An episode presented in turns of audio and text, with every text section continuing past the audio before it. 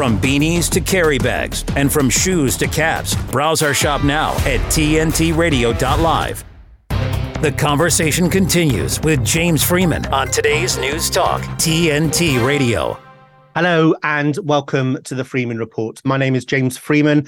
I'm a former member of the European Parliament, and this is my weekday show where I break down the big issues of our time in our fight for freedom, liberty, and justice. Definitely justice.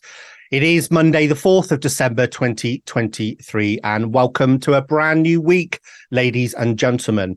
Um, we are now in the run up to the festive season. Putting people are putting up their lights and trees if they haven't already. And on my street, some people have had them up since um, the start of November. Um, nutters. um, the winter solstice falls on the 22nd of December. And once this day is reached, we can celebrate that every day after that day will bring longer days and more light. But before we get caught up in looking forward to the festive season, I have some very important work to do. In a moment, I have an update on the New Zealand data and also what is going on with the police and the whistleblower um, at the moment. And following that, I'll be welcoming Tommy Robinson to the Freeman Report. As I said, in a moment, I'm going to tell you why I believe the New Zealand data is definitely um, um, genuine and that it does show what we're claiming it does. But first, um, I'm going to tell you about the week ahead because I've got another fantastic week of guests for you here on the Freeman Report. Um, tomorrow's show is going to be really interesting. As first up, I will be welcoming Lucy um, back um, from the Family Education Trust to talk about where we are in schools and the teaching of trans ideology. Following this, I'll be welcoming Brianna Ivy, a trans woman who is fiercely critical of the trans activist movement and of children being um, encouraged to get surgery and other treatments. Um, Brianna will be discussing the awful and terrible consequences for many of those children in later life who get surgery and take things like puberty blockers. Brianna has spoken publicly lots in the US and has recently appeared on Candace Owens' podcast. Now, I really cannot wait for this show because I want to hear from trans people who disagree with what is going on in women's sport and spaces and the indoctrination of our children because I believe the whole issue has been hijacked by corporations and NGOs. Because let's face it, trans people have been around for a long time. It's not a new thing. What's new is the insistence that the rest of us need to change our thinking about biological facts and accept that the ide- ideology is pushed onto our children. This is the behavior of a cult, and many of us, including Brianna, um, want to defeat this evil. On Wednesday, June Slater will be joining me for our regular show today. Um, June was on fire last week, so definitely don't miss out on Wednesday's show. Then on Thursday, I'll be welcoming back Dale Penny, who I introduced to you all a couple of weeks ago when we discussed what life is like living with his autistic son. Now that I've introduced Dale to you all, um, we'll be taking a selection of stories, um, topical stories, and discussing them live on the show. And if there is a particular story you would like us to discuss, then please email me at jamesfreeman at tntradio.live.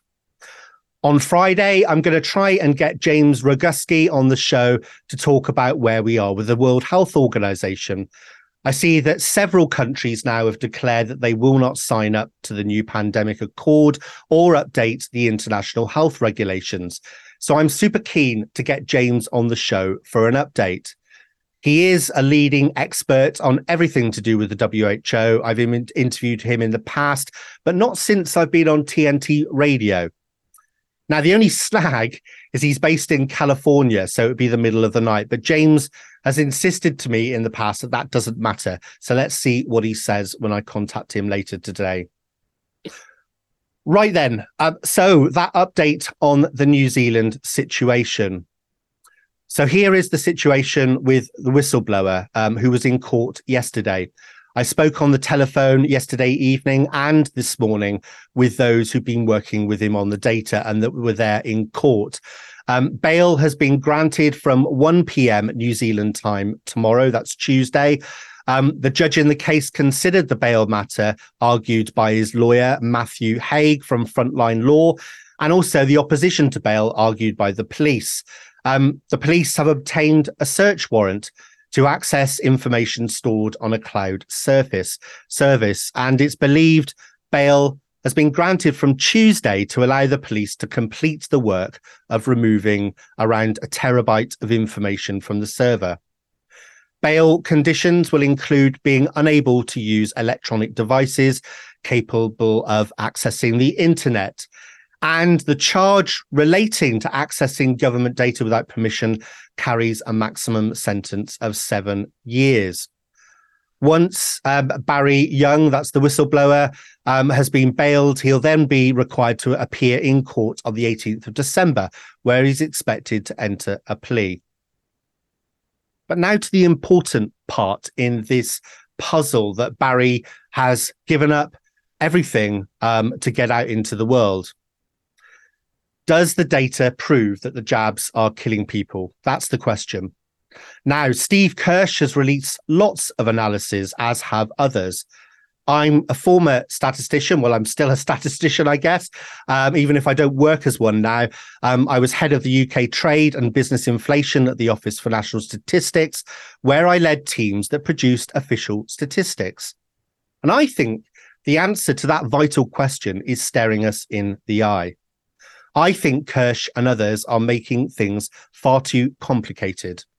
And I'll tell you why.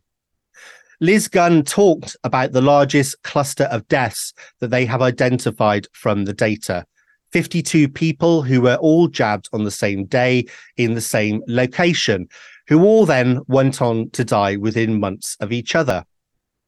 Those trying to undermine the data, the validity of the conclusions we're making online, have implied that if true, it must be a palliative care hospital or something of the like, a care home or something like that. Now, if that were true, then that's a fair point. But what if this wasn't anything of the sort? What then? What if that group of 52 people were a representation of a snapshot of the wider population, old and young people, not people in a care home or something similar? In this scenario, the statistical probability of these people dying by chance within months of each other is astronomical. It would be statistically significant to an extremely high degree, what lay people would call a one in billion. So, an important part of the jigsaw puzzle has to do with the ages of those in the group of 52 people. And as a result, I've requested three statistics from my contacts that I think will make things clear. One is the age range, i.e., how old is the youngest and the oldest person in the group. Now, on this question, I already have it confirmed that children are contained within this group, but it'll be good to get the precise range. The second and third statistics that I've requested about this group of 52 people are two types of averages the mean and the median age of the group. For those of you who don't know, the median is the midpoint of the age range and the mean is the simple average. These statistics will tell us a lot about the distribution of ages within the group, which will go a long way to inform us if the people in this group are from a special population, a care home, or something similar, or whether they are a snapshot of the wider New Zealand population who got the jab. If the age range is broad and the distribution of ages are spread across that range, then it makes it extremely difficult to say this was a special cohort of people. It would essentially mean that the argument then moves on to whether the data is real or not. And on that front, it is clear that the authorities believe the data is real. They've announced so on TV. So then we move on to the question of if they gerrymandered the figures. And my gut tells me this is unlikely because why would you go to the lengths, all the risks of stealing the data only then to make it up? My contact says the age range is broad and that there are children in it, but I'm waiting on these three statistics to confirm what he's told me. And I'm hoping I will have this for tomorrow's show. I believe the data is real and that it does provide the evidence that we think it does. So hold tight, folks, because this story has a long way to play out yet. My name is James Freeman, and this is the Freeman Report for TNT Radio. Keeping the commitment 24 7. I come to you for facts. I really appreciate what you and your team do. Today's News Talk Radio, TNT. Good morning, Jemsy. How you doing? that's not my professional moniker, you know, Gemsy. That's that's family and friends only that one. But as I said on Friday, you can have it. You can have it, James. I own it now, Gemma. Gemsy, sorry. uh, right, Gemma. Interest- um, what story have you got for me today? Well, I mean, I you know, if we had the time, I would go into length with you about you know the very brave whistleblower and the data. You know, uh, just talking about that cohort group that we hopefully will have the figures on TNT tomorrow to back up what so many of us already know about the excess deaths and the vaccine rollout and all kinds of stuff. But you know what you're talking about there is corroborative evidence. You know, if you've got a large number of people in the same place experiencing the same thing, in any other court of law, that's corroborative evidence. And you can see that the authorities in New Zealand are absolutely bricking it now with this one, and uh, it, it is real because they wouldn't have arrested him otherwise. Exactly. And what we're doing is we're tightening that noose on them. There's several ways that you can undermine this whole thing. One is saying that the data isn't real. Well, we know some real data has been stolen.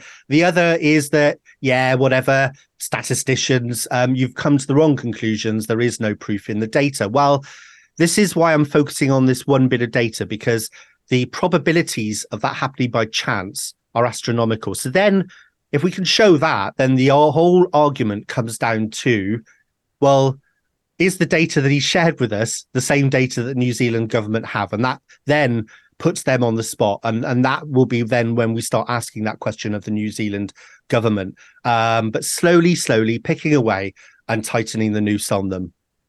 Great, and it's absolutely brilliant. And I'll, I'll, I'll come on to the story for today in just a second. But of course, if the New Zealand government is found to be uh, misleading the population, then one government falls. It's the domino effect. Then the other governments around the world, similar questions will be asked, and you wonder if it takes one brave whistleblower for other brave whistleblowers to follow suit in other government departments around the world. You would hope so, at least. You would hope so. However, the story yeah, today, well, as you yeah, exactly. Well, as you quite rightly said at the top of the show, uh, Christmas has kicked off. You know, it's the start of December, um, and I am bringing a Christmas story to the table, but it's one that uh, it raised my eyebrows when I saw this in the mainstream media this morning because of the of the dreaded words "new normal." Now we've heard that a lot over the last three and a half years. Now what the what this report predicts is that well, first of all, it's saying the cost of Christmas dinner is is rising exponentially, uh, but it's saying we should expect in supermarkets, any supermarket chain, the big ones are here in the UK, that empty shelves will now be the new normal as we head into the winter months. Now, uh, Christmas dinner for many people, I think, is going to be an extortionate affair this year because this report, which is out in the Grocer magazine, which is the leading uh, consumer magazine in the UK, but it's been picked up by many mainstream media outlets, it says that Christmas dinner is 60% more expensive than last year, with families on average spending £600 more than they did this time last year for Christmas. Just for example, a kilogram of potatoes, which was £1.85 last year, has now risen to £2.95. That's a big jump if you've got a lot of mouths to feed. Carrots mm. are up from hmm. 25 pence to 35 pence and sprouts a 12.5% increase. Now, they're saying it's uh, soaring production costs, bad weather, and they they try and put the words climate change in there um, and low supermarket returns. Um, but it is what's for certain with this, I think, is one, there's a lot of families in, in abject poverty and 4 million families in destitution here in the UK. So Christmas dinner's out of the question with those kind of costs. But once prices go up, generally, once supermarkets have put prices up, um, they don't tend to really come back down because historically supermarket profit margins are very low. So once you've got people paying prices and they get used to those prices, they tend to kind of stay there. But it's the it's the words new normal. We should expect food shortages as the new normal. This is out in a mainstream publication and an industry publication. And I rather wonder if, you know, powers from on high are prepping us for food shortages, uh, you know, at kind of more desperate times ahead. Not just yet, but that little drip drip feel with has the kind of globalist feel about it of food shortages, the new normal, which we shouldn't be seeing in a country like Britain at all, but seem to be becoming creeping in and creeping in, along with the cost of food going up. So when you have all of these problems with the food industry, you can then have the big billionaires come in and say, well, don't worry, we're going to change the way you eat. We'll look after your food for you. Then you won't have to worry about it. That's where this could be heading.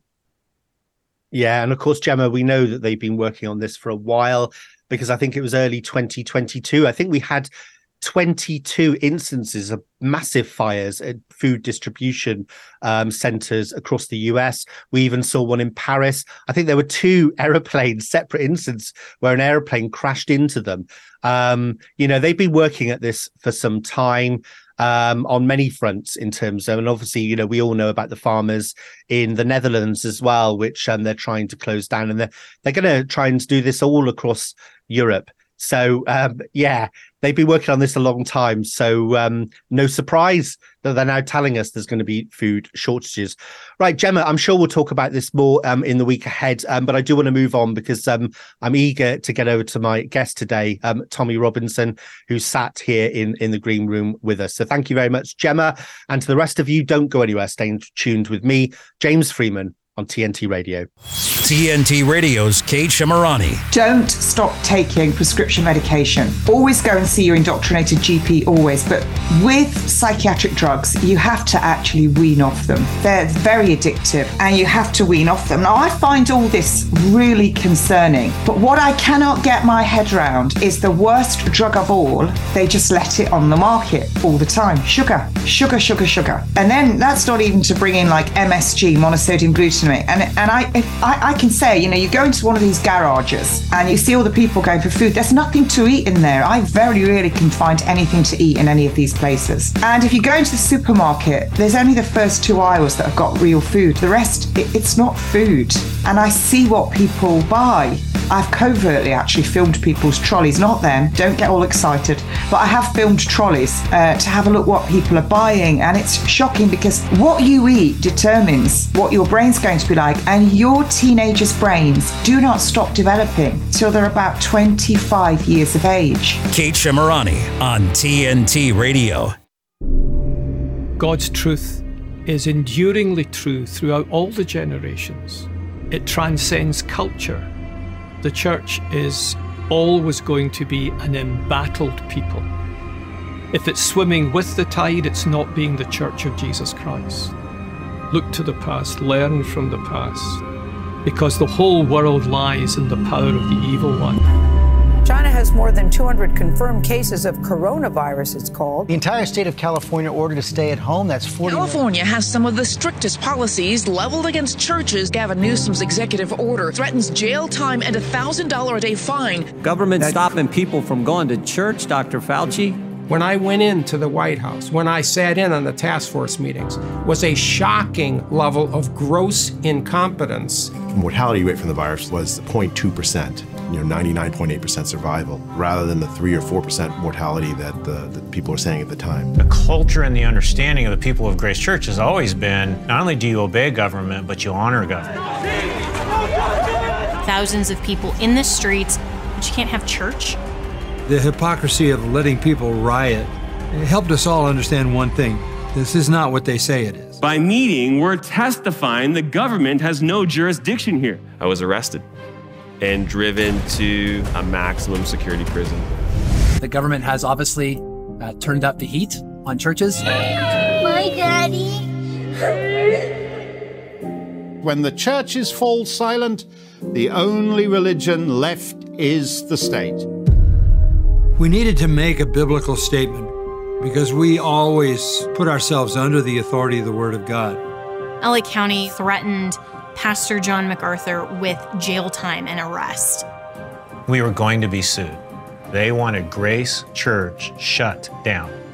We wanted to go on the offensive and attack the health order as unconstitutional. This wasn't about health and safety, this was all about control and opposition to religious freedom. As the government gets more corrupt and more corrupt, snitches get rewards. Its totalitarian control has to increase. And you have to have a mask on. And as they shut down any attacks against them, this is not about freedom or personal choice. The last thing standing is going to be the church.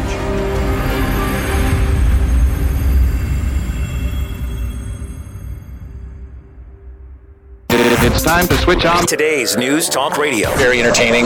Yeah. TNT. Right. Well, I'm delighted um, to be um, announcing that I've, my next guest is Tommy Robinson. And Tommy was listening to the introduction. Um, he's requested that he can just say something um, about what I've just talked about in the introduction. Hello, Tommy. How are you doing? And what do you want to say? Good. I'm good. I just wanted to say how important it is for platforms like TNT because to have these discussions, these discussions need to be had. The mainstream will never look at these numbers. They'll never look at these figures. They will be part of the cover up. So, how important it is as well. Was it Barry Brown? For people like that. The only way you will ever get any of this out, out into the open is when people are willing to take sacrifice. If that man is willing to sacrifice seven years, yeah, hopefully he comes through it. But if he's willing to sacrifice seven years, if it all turns out to be legit, then he's he's one of the first heroes who, who's done this. So it is so important that there are platforms like this where people are willing to have open discussions to let the public be fully made aware because there's so much of this is hidden why it's hidden by the mainstream, it's hidden by everyone. We know the lengths they go to to hide it and to discredit anyone who talks about it. So um, yeah, that was all I was thinking as I was sitting listening to it. it. It is so important to have these sorts of shows where people are having these discussions.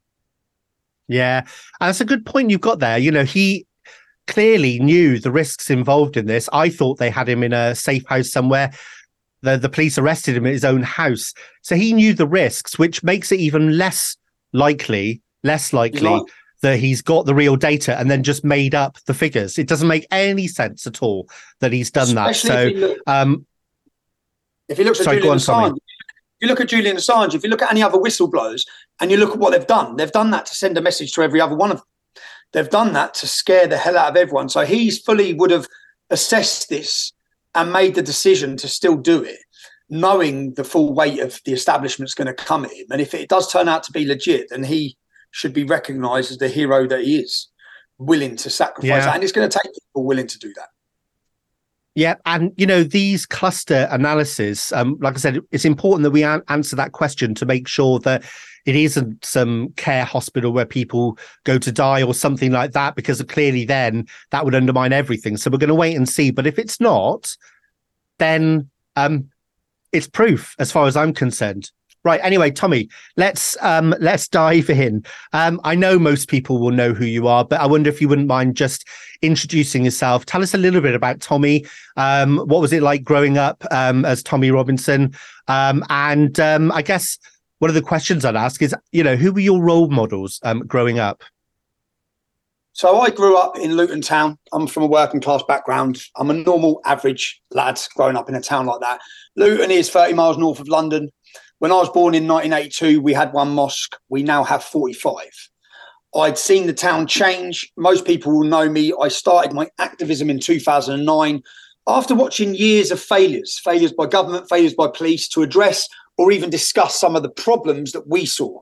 These are problems that come from open border immigration, from Islamic immigration. Um, again, I'll make the point very clear to everyone some of the best people that I've ever met in my life growing up are Muslim. Some of the people I love are Muslim that does not change the fact that there's a problem here. I've seen the problem in Luton. There's a problem of non assimilation, of integration, of hostility, of violence, of rape gangs, of terrorism, all these things. So they have to be spoken about. But I've seen the unwillingness to talk about them. In 2009 was the final straw for me when a soldiers' homecoming parade was attacked by a radical, radical group of Islamic extremists who went under the banner of Al Mujahideen. They're now a prescribed terrorist organisation, but for decades before that, they were allowed in my town to have their head office. Omar Bakri, Abu Hamza, some of the world's most famous terrorists, were based in my town, radicalising the next generation of Muslim youth against us and unchallenged. So in 2009, I formed an organisation called the English Defence League. We travelled the UK in a in a in a I guess people would see in an aggressive manner. We went from city to city thousands of young men demanding action, screaming from the tops of our voices. I always say that each time we went onto the street, it was a cry for help, a cry for help, which many people now know that young girls in their thousands or hundreds of thousands were being kidnapped, taken, and raped. And it was being facilitated and covered up by politicians, police leaders. So we went across the country. Um, I'd done that until 2015. I in this when I got to 2015, I thought we'd taken street protests as far as it needed to go. A lot of the issues which were hidden were then being spoken about. I then wanted to make sure that the public and I thank Ezra Levant from Rebel Media for this. I want to thank, want to make sure the public saw what I saw, that they knew what I knew, that they they could see the experiences I'd experienced, and I decided journalism was a better a better path for me, and I started making videos, going onto the street, making documentaries, and trying to challenge people and make them think and understand what was happening in many towns and cities. It might not be happening in their town and city, but they need to understand in towns like Luton, in Birmingham, in, in Bradford, in East London, there's real problems here, and they're coming to your town soon. So oh, that's that's like a little quick um, description of my path. I then become a journalist. I've been cancelled, silenced, attacked, terrorist threats, terror threats, terror plots, imprisoned. Where do we start? Fantastic, thank you. I think that's a good um, introduction, um, Tommy. Um, role models. Have you? Was there anyone particular when you were growing up? Anybody that you've um, looked up to, and and that you know has been your sort of idol or role model that you've sort of that have, have influenced you? Um, when I was growing up, it's going to be different to when I started my activism. So when I was growing up, it would just be I, I was football crazy. My dad would have been a role model. He's a hardworking man, family man. Um, I also would have had role models within the football element of Luton. I aspired growing up. Lots of my family were involved in uh, in the football scene. When I say football scene, it's a football hooligan scene. Um, so as a youngster, I was growing up listening and aspiring to that, and that was an influence on my life. But but then from the start of my activism, Geert Wilders um, would have been a. I looked to him when I started receiving threats to my life, dangers to my life. I learned a lot from listening to him. I saw his courage. I saw that he would never back down. I understood the level of threat. Five different countries gave him fatwas, and he still continued. So I guess I, I looked and learned and took inspiration from from that. I'd listened to Brigitte Gabriel. I'm on about my early activism. I've listened who who escaped Lebanon and talked about what happened when Lebanon accepted Islamic immigration and then when they launched their jihad and then eventually took over the country, she talks about her experience. I learned a lot from listening to her. Um, I learned a lot from listening to Pamela Geller, from, from Robert, Robert Spencer in my early activism to understand Islam, mm. to learn about Islam, to research it. Um, they would then become inspirations for me, people I idolized and looked up to at the time. And of course, Geert Wilders, he's um, just um, won the um, the elections in the Netherlands, so he is the man of the moment at the moment. Right, um, Tommy, we're going to just take a quick break now for the news headlines. When we come back, I want to dive straight into what happened just over a week ago and the treatment um, that was put upon you by the Met Police. So we'll get into the detail of that and what you think about the way that they've treated you. So don't go anywhere. Stay tuned with me, James Freeman, on TNT Radio. We interrupt this program. Here we go. This is huge, huge, huge news. Huge, huge, huge news. Huge. You need to listen to this. Now, TNT Radio News. Matt Boylan here with a look at your TNT headlines. After months of denial, Ukraine's president has admitted for the first time that his country's six month long counteroffensive was a flop, and he's blaming the West. The mother of a black teenager who brutally beat his female teacher unconscious at a high school in the US is now pleading for the victim to show mercy on her son because he's had a hard life. And Washington says it had no advanced knowledge of Hamas's October 7 attack on Israel. Don't miss a thing. Be sure to download the TNT radio app from either the Apple App Store or Google Play so you can easily listen live to us anywhere, anytime. Available right now to download, keeping you up to speed on TNT Radio. Right now, Tommy, um, I've seen the videos, or some of them at least, of what happened in London, and I have to say you've caught the attention of people all around the world, uh, people that I wouldn't have expected to come out and sort of say um, and support you in terms or show sympathy for you in terms of how you'd be treating treated. But um, tell us the story from your own in your own words. What happened? Um, I went down to report. So I've seen a lot of people who have defended me, but then also called into question the fact that I'm a journalist. I've made six feature feature length investigative documentaries in the last 24 months. I have gone from to, from Poland to, and the, the, importance of it. I went to Poland to cover their Independence Day rally, where the BBC said 60,000 Nazis marched. A total lie. Yeah, the nationalism was on the rise, and they come under attack. I went to show the true reflective of, of the people there. I'd done the same when the football lots, football lads alliance sprung up in 2016. I thought it was important to go past the media's bias on it and show people the people that were on the ground. They're not far right. They're not all hooligans. They're here. They're concerned. So I've done that continuously. I've been to pro EU rallies. I've never had a problem Yeah, I've been all over. So with this anti-Semitism march, I come as a journalist to put together a video interviewing people, asking them how they felt about the police failures, about the spread of extremism, about the the hate that we'd seen for four weeks unchallenged. So I went to sort of put together a piece to see how the public felt, what drew them there. And I'd, I'd done that from the minute I got there. I sat in a cafe and an eight year old woman uh, come up to me and I interviewed her. She travelled there on her own. She felt it was important. She was disgusted by what was happening. Lots of different people, but very early on, the police come into the cafe I was in. I was sitting having a breakfast, and very abruptly, the, the attitude of him as well was, "Right, you're going to leave London. So what are you, what are you talking about? Like, I'm here at work. Like, you're going to leave London or we'll force you to leave London. I said, mate, I, I don't know. Like, I'm I haven't, I said, what's, what, under what law are you using for this? He said, your presence will cause alarm and distress. Now, this hasn't, ha- this isn't the first time. There's far more shocking videos than what you've seen this weekend. This, this last weekend caught the, caught the public's attention.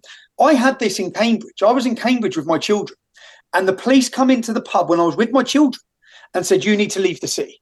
I said, why would I need to leave the city? Your presence can cause a, a, a problem. And uh, and they frog marched me and my children. My children were screaming hysterically, and they videoed us as they made forcefully made us ejected us from the city of Cambridge. I done nothing wrong. Yeah. So this and I've just put up a video where I interviewed a 70 year old gentleman this week. This isn't just happening to me. People need to understand that. Yeah. These abuse of powers are being laid out now across this nation. Yeah? It, it's, it's me today, it's you tomorrow. And, and and when they come in, sort of like they told me to leave, and I said, I'm here to do my job. Like you may, may, may want to take my freedoms. I'm not going to surrender them to you. So you will have to take them. So I, I sat there and then I come out from the cafe attempting to do my job, at which point I was surrounded by what seems like 30 or 40 police officers. Um, I was attacked. I was manhandled and attacked and dragged through the streets. And uh, yeah. Yeah. And, and, and Tommy, I think, yeah, Absolutely. I think I think everybody who's seen that thinks that absolutely, uh, you know, it doesn't matter who it is, you, you were treated wrongly by the Met and they've overplayed their hand. And what kind of world do we live in where actually just being somewhere is not allowed? Um, you know, just because of because you might cause distress to people. That's ridiculous. Now, I've I don't want to name any names here, right? But um, I think we've identified all the a person who's alleged to have gone to the police. It's one of the organizers. Like I said, I don't want to mention any names. Um, um, they um, they've been identified, but why do you think they would do that? Why do you think they would go to the police, the organizers, and say we don't want Tommy Robinson there? Try to put yourself in there. Is what? Why do you think that is, Tommy? Um, I believe they're cowards in fact, they were trying to push and make sure everyone knew we don't. This isn't about us supporting Israel. Yeah, don't be cowards. You do support Israel. Be honest. Yeah, that's what that, that's what I'm saying. And I think that many members of the British establishment were there, and it would have been difficult and embarrassing for them. They've tried to paint me as a hate figure. They've tried to turn the public against me for over a decade. Yeah, and I was warmly received, and I would have been very warmly received by the audience there. I they don't want me mainstreamed they can't allow that. So that's what I think it was about. Not just that. I think that they used this opportunity, the police did, in order to give me the unlawful bail conditions, which I now have. I'm not allowed into London. I've had to turn down three different interviews this week. I'm not allowed inside the M25. I'm also not allowed to, and, and, this is nothing new. They've done this since 2009. They've fabricated charges and then they use use bail conditions from the courts to control your activism and where you can and can't go. I'm not allowed inside the M25. I'm not allowed to participate or organise a demonstration. Why? I didn't do anything wrong. So I think I've been caught Wednesday or Monday to challenge these conditions which limit my freedom of speech, they limit, limit my freedom of assembly. That's what I think it was about. That become apparent when I got bailed for the. And the mad thing is, you know, everything you've watched, I've been charged. They're, trying to send me to jail for it. I'm, I'm going to face trial. Like they haven't held their hands up and said, "Look, the world's seen we were wrong." Yeah, they've doubled down, and they do this continuously I, when you read my convictions, I've never been convicted by a jury. I'll be before a judge again. Yeah. Now, Tommy, I, I did see a video and I, I thought this was really interesting. Um, when you came out of the police station after, um, I think it was 24 hours or whatever it was, you said that the police in the station were actually great. Um, and you kind of, I got the impression that maybe the police in the station actually was sympathetic to you and how you've been treated. Tell us a little bit more about that. So they attempted to, the charging officers attempted to remand me. They were remanding me to jail. Yeah. And the two sergeants went, so when I spoke to my lawyer, she said they're, they're, they're going to remand you. Yeah. We're of the opinion it's way over the top. The, luckily for you, the custody sergeants are of that opinion. I've just spoke to them as well. So I then come out to get charged where I believe I'm getting remanded. And when I get charged, the two custody sergeants, which I, get, I guess they've done this together because they both stood up and said, Tommy, we're going to be in problem. We're probably going to be having problems from up there. Yeah. We've looked at this for what it is. They want you remanded, we've refused. Okay. We have the power to do that as custody sergeants who are charging you. So we're not going to remand you, we're going to bail you. But the argument to bail you and not remand you is that you're going to be under these conditions. You can't enter the M25. You can't do this. You can't do that. If it wasn't Christmas, if I'm totally honest, James, if it wasn't Christmas and I've got three kids who have been put through enough, I would have refused the bail conditions. I'd have said, no, I'm, I'm not having bail conditions when I've done nothing wrong. I'm, the, I'm the victim here. Now you're limiting my freedoms, and that limiting my freedoms limits my work. I do work as a, uh, I'm, I'm supposed to be uh, debating some two or three different events in London next week, which I now can't attend. Yeah. Now, the reason I asked that, Tommy, is because for me, that kind of almost suggests that there is a difference between rank and file police officers and then the politicization of the Met. So I guess who do you think? Because um, obviously, you know, um, doing that to you, 20 officers in full view of all the cameras, that would have been a high ranking official, um, either within the police or it may have even been a politician. Do you have any thoughts on who it is or how, where, who may have signed off on all of that?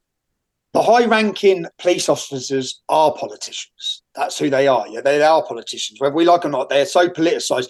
The average file and rank police officer, so I can explain to people because I don't want people ended up hating the police because the average police officer, even when they done that to my children in Cambridge, when I brought my children to the next Luton game, all the Luton police come over and they made an exceptional effort to make my children feel comfortable because my daughter was only four. She was then terrified from the police. They made an exceptional effort. And everywhere I've been, so even when I was arrested this time, once I got to the police station, they were 100%. I had two Muslim officers who were wonderful to me the whole entire time. Yeah. All of them were very pleasant. And I can say that time and time again. Each time I've been arrested, I'm, I'm angry, but the actual individual officers have always been 100%. They've seemed 100% sound. Now, I believe this was political. Um, I've called out Mark Rowley. Mark Rowley is a woke, politicized police officer who's in charge. Someone, someone has to be held responsible. The entire British public have now lost faith in the in the police force. It has been made to the for the world to see. They got rid of Suella Braverman for mentioning it, but the entire world now knows we have a two-tier policing system. Someone has to be held accountable for that. When when the public lose faith in the police, we're going down a dangerous path, and, and everyone's been yeah. able to see it. So I think it's Sadiq Khan. I think it's Mark Rowley. Yeah, and I would agree with you in terms of the politicization of the police um, and um, and the abuse of laws more generally by our politicians and the police. Now, I'm going to put my devil's advocate hat, hat on here, Tommy, and kind of, you know, I think you must accept that you're a controversial figure. I mean, you you mentioned um, when we were talking um, when you were talking about growing up that you know you grew up within the football hooligan um, sort of community do you accept that that maybe it's why it's so easy for them to get away with doing this is because you have a persona that comes with violence? I mean, look, I, I am happy to say that um I based upon what I've seen, the videos um, where you know there's violence going on that I've been wary in the past, but I don't make judgments based upon everything mainstream media and that's why you're on the show today but do you accept that that makes their job easier because of, of of some of the things that you've been caught on video doing before? I do accept that. And any of the fights I've had where I'm on video, I'm defending myself. I don't go out. I'm not a violent person. I don't want violence. It's in the sense of when I was younger. I'm talking about the man you are when you when you're 18 years old is a very different man than I am now. I'm a father of three. I've got my, my eldest child 16. So that that is not who I am now but that was uh, as a youngster. But it was also that upbringing that meant that when someone did want to attack me, I didn't run. It's also that upbringing that meant I've been able to stand here for 13, 14 years, be, be in prison, be violently attacked, have threats to kill me and murder me, and I've still continued standing. It was never going to be female school teachers or nurses that ended up taking on the baton to take on and highlight the problems around extremist Islam and terrorism and jihad. It was never going to be that. So people, I take the good with the bad. I've never claimed to be sitting here polishing my halo. I've said that everyone makes mistakes in their life, um, but that's the police should enforce the law equally across all communities and everybody. Yeah. If I na- if I now have conditions I can't enter the M25 and I can't enter London, but his but to here who are calling for Muslim armies and standing calling for jihad don't have them. Forty thousand Muslims on a terror watch list don't have these conditions. People who are inciting hatred and calling for gas of the Jews don't have these conditions. They, they, they, climb up our monuments and then they're given a pat on the back by the police or they've said, please, can you come down from there? And then the world has seen the treatment I received. They they CS gassed me in my eyes was my hands were held behind my back when I wasn't resisting arrest. And it's clear I wasn't resisting arrest because I would have been arrested and charged for resisting arrest, which I haven't been. So I do accept that at times my accent, the way I walk, the way I talk, my background makes it easy. We do live in a classist country as well with a classist system, and they despise someone from uh, my background, I'd say, who can articulate the argument. They're used to mocking people. I, I have to sit and listen on radio stations throughout the years where when someone working class com- comes on the radio and they try to articulate that, why they're angry, they're belittled and they're mugged off. Yeah. Just because the person cannot articulate and I've listened getting so furious because I think that person there is the person whose family are affected by these problems. Your open border immigration policy is is affecting them just because they can't articulate it. They haven't been to a private school. They're not that great educated. They're belittled like they don't matter. So I think that when I come along and I manage to articulate it, and uh, but I'm from the same background and I do represent those, those people or give a voice to them. It's a voice that the that the establishment don't want. It's a voice they want to beat down. Yeah, and I have to give it to you, Tommy. You have been at the forefront of real things that have been happening, the grooming gangs and all of that, really serious stuff. And there's not many journalists who've covered it. So um, definitely um, give you that. Now, Tommy, the reason I wanted to ask you about all of that and um, I guess, and the next topic, the reason we're going to talk about that is because you are very, very influential. You not just influential, but you're actually a motivator. People listen to you, and when Tommy says, "Right, we need to go to London to do, or we need to do this or that," thousands of people do it. So I want to talk after the this next break about. Uh, or they, hate you, you, yes. Um, that's why they. But yeah, well, exactly. Yeah, that's why they hate you. Yeah. Um, but I want to talk about COVID and stuff. I see that you. Um, I was quite surprised over the weekend when I was doing a bit of research to find out that John Campbell, um, the nurse, has been on your show. He's been on the show here. Um, so I'd like to talk to you a little bit about COVID, what's gone on over the past couple of years, and also the people that follow you. I'd like to understand a little bit more about them. Do they know what's taken place over the past few years? And are they, is it on their radar, all of this stuff to do with the WHO, the fact that they're trying to do a power grab over our governments at the moment so that the WHO, an unelected body, will be able to mandate medicines, lockdowns, and all this sort of thing? Because I think that your voice and the people that you speak to uh, could be incredibly important um, going forward. Um, so don't, don't go anywhere, Tommy. I've got more questions for you. Stay tuned with me, James Freeman, on TNT Radio. De-weaponizing weather with reality and perspective. Well, of course, the biggest story in climate right now is Vice President Kamala Harris leaves for the climate conference with the biggest carbon footprint in history. She's heading to Abu Dhabi or whatever for COP28 in Joe's place, with hosts under fire for wanting to push oil and gas deals. Do you know why there's so many people there? Because they realize what a scam this is and they're trying to push oil and gas deals. Anyway, she left, and there's 400,000 people expected there. Now, do you really believe that those 400,000 people are all interested in eliminating fossil fuels? I would say there are quite a few of them, given Abu Dhabi is in the Middle East and there's a lot of oil in the Middle East, that are seeking to do business because they know what a scam this is. And let's see, at its head, Sultan Al Jaber has denied reports he's using meetings at the summit to make side deals on fossil fuels produced by the United Arab Emirates. I'm sure he's smart enough to probably be doing that. This is TNT climate and weather watchdog meteorologist Joe Bastardi asking you to enjoy the weather, even if we can't go over to Abu Dhabi, uh, because it's the only weather you got. Even the thought of dementia can feel scary. It's why we put off getting help, even though we've noticed changes in our thinking or memory. But an early diagnosis can change everything, giving you medical help and a support system around you to help you live better. Start with Dementia Australia's online checklist.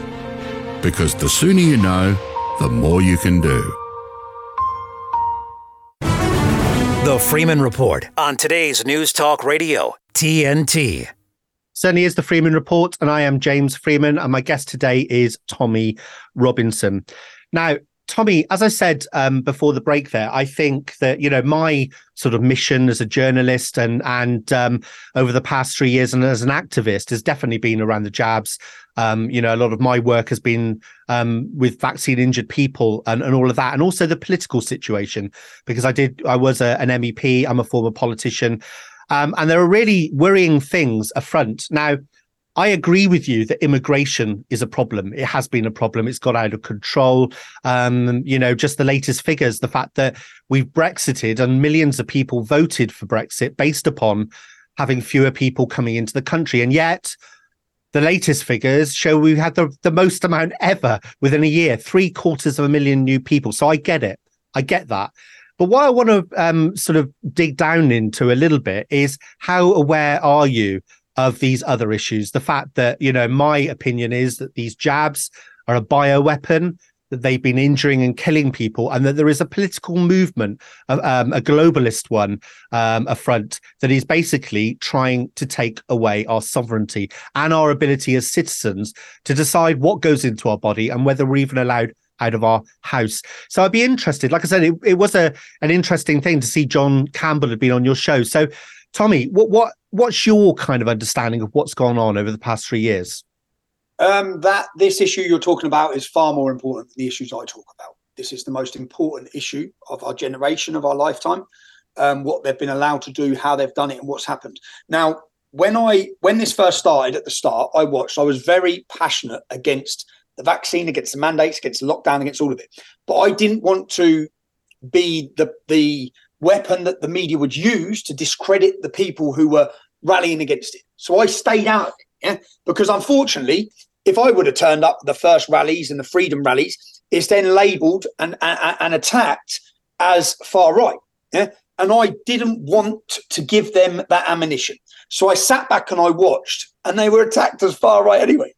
They were given the, the same weapons that are used to silence us were, were, were done anyway. Yeah. So I, I, watched, I watched as brave people come out. Now, the point I make about the attack by the establishment on me, it's because I can galvanize people and put people on the street. Now, that's over the issues I talk about.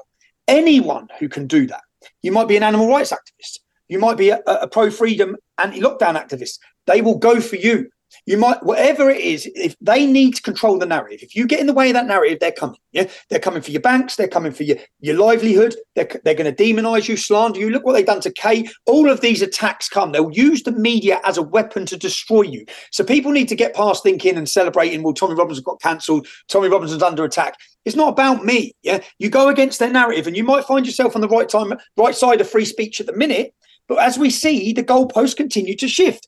They used to people celebrated us getting cancelled because we were talking about uh, open border immigration or Islam. Then they started cancelling doctors, nurses, scientists. So my my view is I'm very I'm very aware of what's gone on. Um, I feel passionately about it. I've said from day dot, I make sure my children know and their school knew no, no, no vaccines, no masks. You're not putting a mask on my child. Anyway, I think that the public just needed to say no early and we wouldn't have continued this mess of a situation. But I've recently tried to uh, uh, uh, make aware my followers by I sat down with Dr. David Martin, Dr. Dolores Cahill. Do you know when all this started, at the start of this COVID, I went for a meeting with Dr. Dolores Cahill. Yeah, I contacted her because I want to know what's going on. So, I, and if I'm going to talk about it, I want to know what I'm talking about. And when I went with her and she sat me down and she told me everything, which has come into fruition, yeah, I left thinking, really? Can I believe this? Is, it, is this that unbelievable? And unfortunately, I I don't think I bought 100% what she was saying, or even that. I was probably a bit, too, I think it's too startling. It's too much of a, it's too insane what they've done. But it's been proven what they've done. The figures are now coming out. Everyone's aware sudden death syndrome, all of this nonsense. And then they're talking about blaming it on climate change or global warming. But the death rate um, I think this is the most important discussion. I, I applaud everyone who's took the role around the globe. I sat down with Chris Sky. I think anyone who's who's fearlessly gone against it because big tech, Big Pharma, it's all one gang. Their job is to crucify and attack and destroy their profitable businesses. They don't want us well, they want us ill. This, I believe you to say, is a bioweapon. Dr. David Martin uh, described in the best speech I've ever seen was when he spoke in the European Union. I then sat down for, a podcast, and it was one of the most enlightening. I thought I knew everything until I sat down with David Martin. And then I sat down with Kate. I sat down with um, Dolores Cahill. I sat down with lots of different people. Uh, John Campbell. I thought it was brilliant with John Campbell because he was previously pro vaccine and previously defending it, and then he had he had his awakening moment. So, yeah, I'm aware. I also was very careful when I wrote my book, Silenced, because I was also aware that many of the people who follow me probably are vaccinated. So I, I, you don't want to alienate them or attack them. You need them to see what's happened in a way that brings them on side. Because so many people who have bought this bullshit then do not want to accept it. So they're defensive against it. Whereas if you, yeah, so I, was very careful when I wrote my book because I didn't yeah, want to insult now, Yeah, no, Johnny, uh, uh, Tommy, sorry, um, Tommy. Um, one of the things that's happening, I'm noticing it. I've had conversations over the fence with neighbours, people who I would describe not in a, um, a, a derogatory way, but normies, people who've got no idea. They're not tuned into the alternative media. They watch the BBC, but I've noticed, and lots of other people have, that there's a whispering going around that people are starting to ask questions. People who have been ill constantly over the past two years, and they're saying, God knows what was in that injection, and they really don't know. You you are you you know your your your following is in within the working class probably I would suggest um, that would be make up the biggest um, sort of group of your followers. Are you hearing that people are starting to realize that something's up? They're not just hearing it; they're seeing it everyone knows someone who's been devastatingly injured from the vaccine. Everyone. I, I, just said this um, I have a friend called Donna who's within our movement, and she is she is ruined from the vaccine, and they're accepting it's the vaccine. She's ruined, and then when I, I got a, I got a lift off my ex-wife uh, yesterday, and I was talking about Donna, she said that that's exactly the same as the lady at Spencer's Boxing Club. So another lady at Spencer's Boxing Club. So it's not about them hearing it anymore. People are seeing, people are knowing people, knowing people that died, knowing people who everyone's ill. Everyone who got the vaccine is getting ill, and, and people are actually seeing it. So I, I'm aware of the the discussions that go on. Um, I think you'll still have those who still want to believe, but even that that's thinning. Their lies are becoming exposed, and people can genuinely see it. So that, that's what I'd say. It's not it's not even about the discussions. The discussions are important. If you're bringing on injured people and you're given a platform, and you're these these discussions are so important because the mainstream aren't. Where, where, where, where's the discussions being had by them? And look at look at the sellouts in, in, in our political parties when Andrew Bridgen's trying to talk about it. There's no one else there. Yeah. Well, of course, so, yeah. and he's in Parliament today with a lot of the world experts, and, and I can guarantee it. Just uh, no, no MPs will show up, or if they do, it'll be one or two, which is an absolute disgrace. So, Tommy, should show us all. It should show us all. It should show us all. Yes, should, exactly. say it all. Like, look, they don't care. Look at this is the biggest crime yeah. in human against humanity. This is the biggest crime. I always I talk about terrorism. I talk about these, and when I look at the figures of people who have been injured and killed, it's an absolute liberty what they've been allowed to do. People have to be held accountable for this. But yeah. Now, Tommy, the only reason I'm stopping you there is because sadly we have run out of time. But listen, it feels like we've only done part of a conversation here. So I'd love to get you back on if you're you're up for it um, at some point Anytime, soon. Um, I did say to you at the start um, that I would leave a couple of minutes at the end. Um, obviously, you've got a book out. Tell us about the book, Tommy. This is Enemy of the State. This is my first book. This is my second book. Um, this one's banned from Amazon, ironically called Silenced. You can buy Hitler's book on Amazon. You can't buy mine. Mad. This one tells my life story. So rather than reading and believing the media who I am, you can see who I am. I'm a normal lad from a normal town with normal problems. Um, this tells my life story. And then this talks about big tech censorship, government interference, and how they will destroy you. They're not happy with just censoring you. They have to destroy you. Reason being, they want to set an example to anyone else who thinks they're going to stand up. You can get these at trsilence.com. Um, Christmas is coming, so I don't care if I'm grifting. That's what everyone says. You're grifting. Yeah, I am. Yeah, Christmas in four weeks. No, fantastic. And listen, listen, Tommy, I'm I'm pleased that we had the conversation we did, and you recognise that why so many people are very, very aware of you because they've seen these videos and obviously what the mainstream media, I agree with you that they've told a lot of lies, but there is obviously that those videos and stuff. So I think, and, and you know, and you say that you've kind of your that's not who you are now. And I'm pleased to hear it because you do have a lot of influence, I think, over a lot of people. And um, I think you could be incredibly important on a lot of these issues, which are really, like you said, the most important issue to everybody right now. Um, thank you so much for joining me today, Thanks, Tommy. Man. I really do hope you'll come back again soon. Um, ladies and gentlemen, Tommy Robinson. Thanks, right, okay. Uh, thank you, Tommy. Um, make sure you tune into tomorrow's show because I'm hoping I will have those statistics um, on that group of 52 people who died, which should help us piece the jigsaw puzzle together further. So, join me tomorrow and don't go anywhere now. Stay with us on TNT Radio.